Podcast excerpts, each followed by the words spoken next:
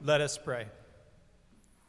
At the start of this new year, O God, open every possibility to us, including the possibility of hearing grace and truth as it comes to us in your word.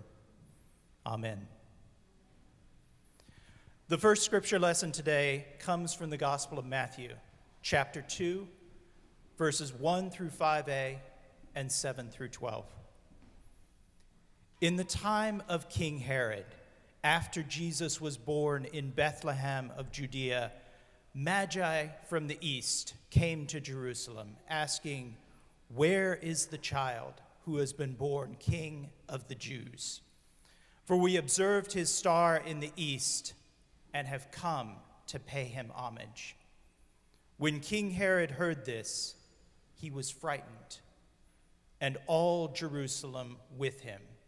And calling together all the chief priests and scribes of the people, he inquired of them where Messiah was to be born. They told him, In Bethlehem of Judea. Then Herod secretly called for the Magi and learned from them the exact time when the star had appeared. Then he sent them to Bethlehem, saying, Go and search diligently for the child, and when you have found him, bring me word, so that I may also go and pay him homage. When they had heard the king, they set out, and there ahead of them went the star that they had seen in the east, until it had stopped over the place where the child was. When they saw that the star had stopped, they were overwhelmed with joy. On entering the house, they saw the child with Mary, his mother, and they knelt down and paid him homage.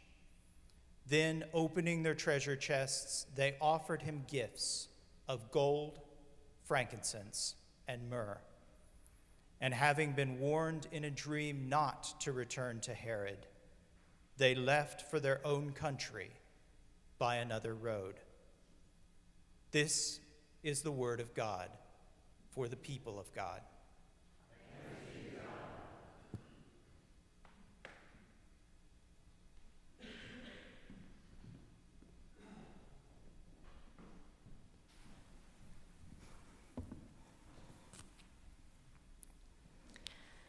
Our second reading today continues in Matthew's Gospel, chapter 3, verses 1 and 2.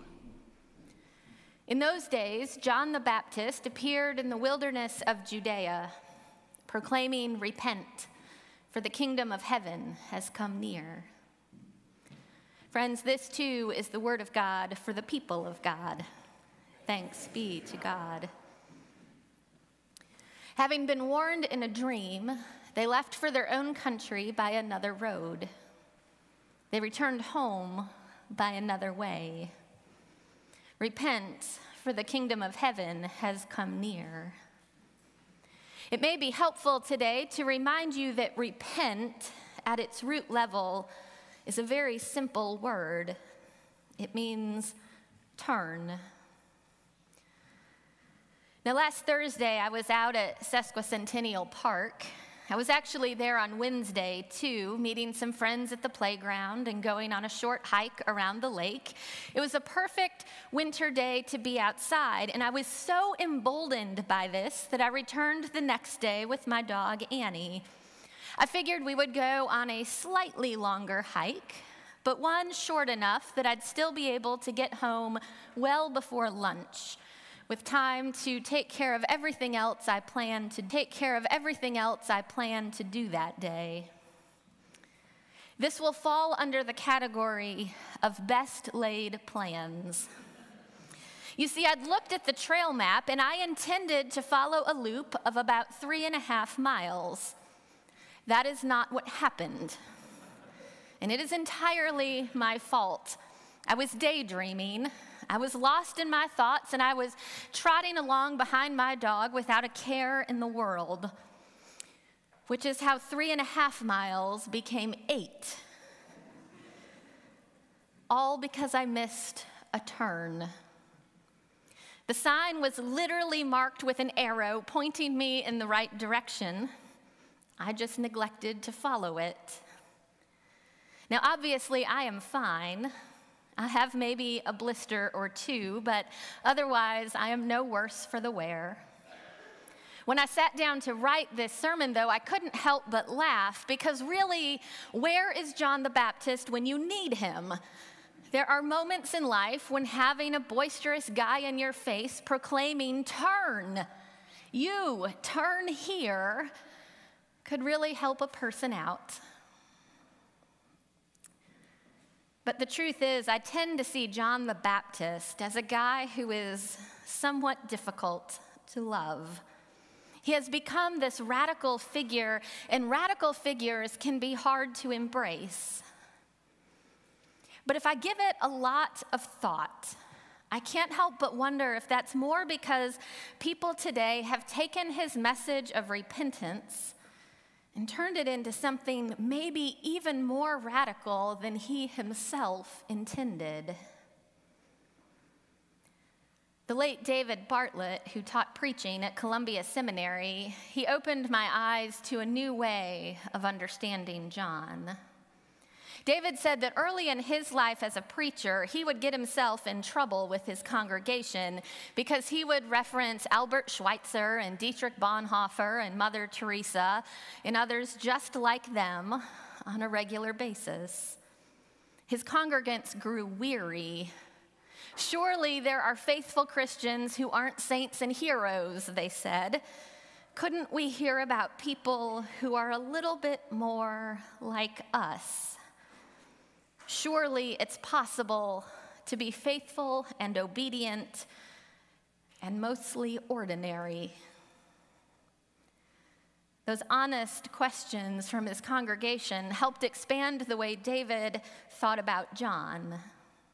Because, yes, John the Baptist's hair might be wild and his eyes might be wilder still, and he does ask us to repent and change our ways, or else.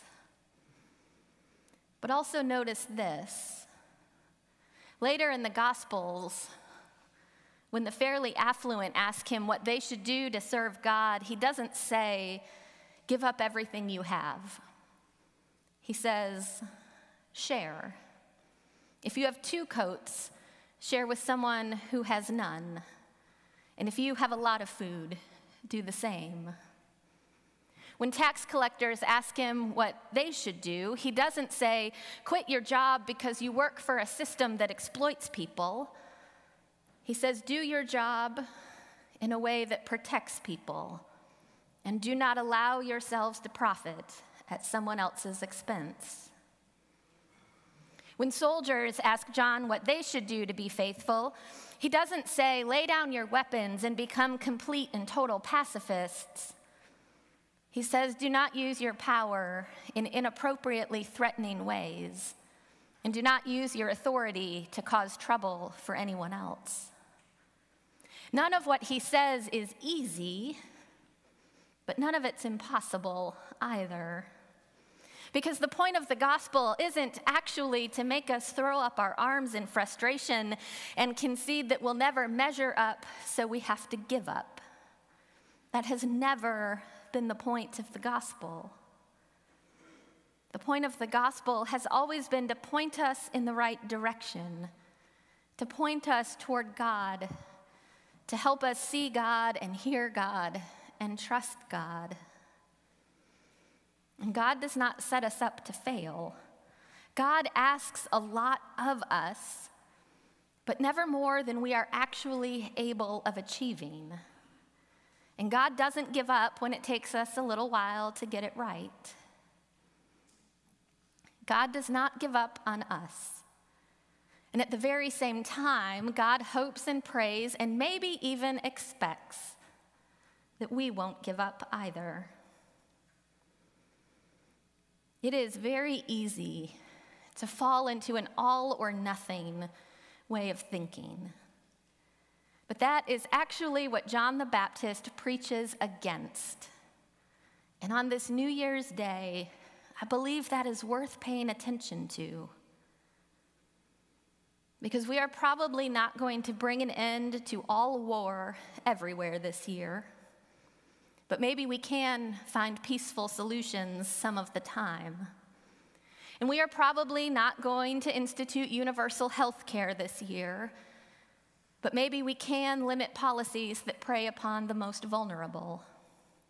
We are probably not going to pass legislation that protects every child all of the time, but maybe we can take incremental steps in that direction. We are probably not going to eradicate racism, but maybe we can keep examining our own behaviors and tendencies we are probably not going to come to complete agreement across the political aisle, but maybe we can remember to seek out the humanity in one another. John the Baptist is very clear about this.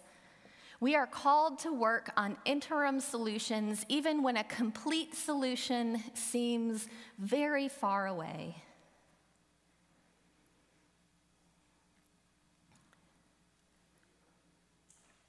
I mentioned to you once or twice before that prior to seminary, I taught outdoor education in the mountains of California.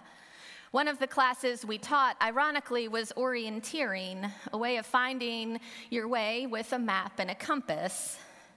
Given the story with which I began this sermon, it may relieve you to know that when that class appeared on my teaching schedule, I made sure I was team teaching with another instructor. They would take the lead on orienteering, I would take the lead on something I actually understood. But I do remember a few things about that class. And one is this if I'm meant to walk in exactly this direction, but I'm off by even just a few degrees on my compass, and I head off in this direction, initially, it's not that far off the mark.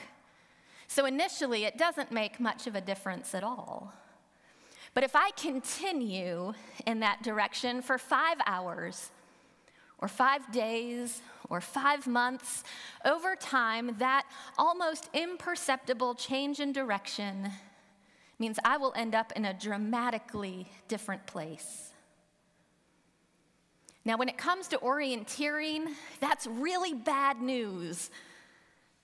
But when it comes to John the Baptist and his message of repentance, it's really good news. Because it means that serving God imperfectly is still serving God it means that working towards God's promised day in stages is still working toward God's promised day. It means there is always something we can do, no matter how small, and doing that something is faithful.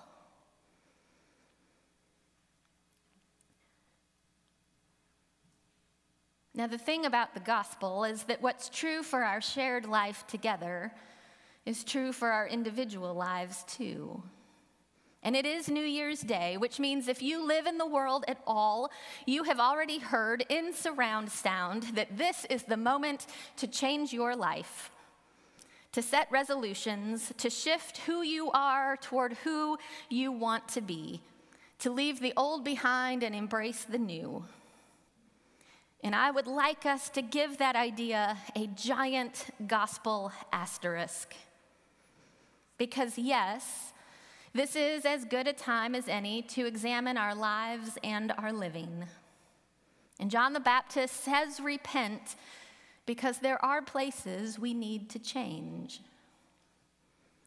But if you're going to repent, Please repent the way John intended, not the way we have managed to rebrand his message.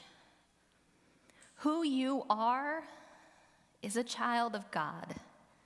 You are fearfully and wonderfully made. Nothing can change that, and I hope and I pray that you will never try to change that. Because God actually knew what God was doing when God made you. And don't ever disrespect God by disrespecting the person God made you to be. Because there's a difference, there is a big difference between who we are and how we live. John's message is about changing the way we live, not about changing who we are. Changing the way we live can be holy and good. Believing we need to change who we are at the core of our being is not.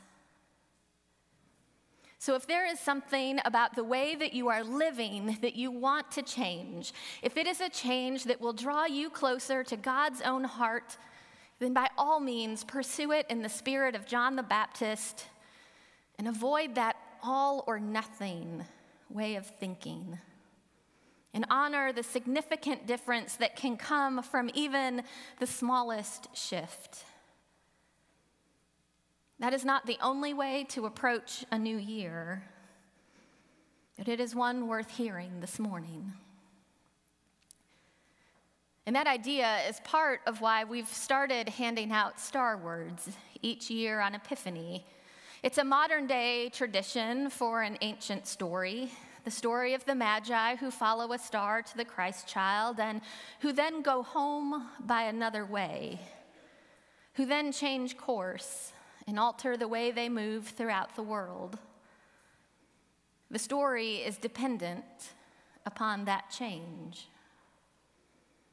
So you will receive a star word during communion, a gift given to you as freely as the bread and the cup that we share at this table. Our Magi will give it to you because a star word is not one you choose for yourself.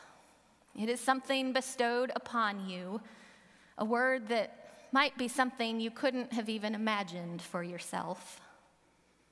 Every word is positive, and every word has the capacity to expand the way you see and understand God at work in the world.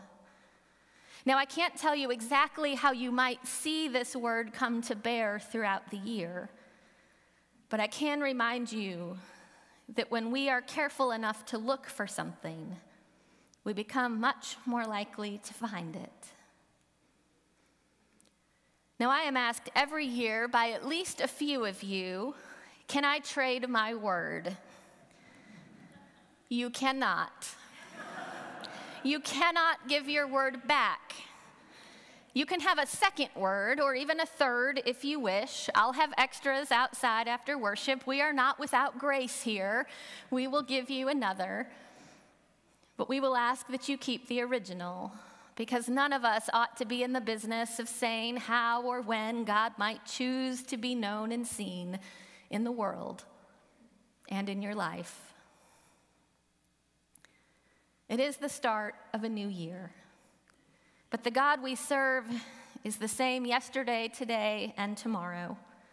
The star we follow was cast into the universe when creation began and it has been lighting our way ever since. So follow it. Follow it and repent with gentleness and compassion and trust in the future. Repent because the kingdom of heaven has drawn near to you. Pray with me. Gracious God, we believe. Help our unbelief. In Christ's name we pray. Amen.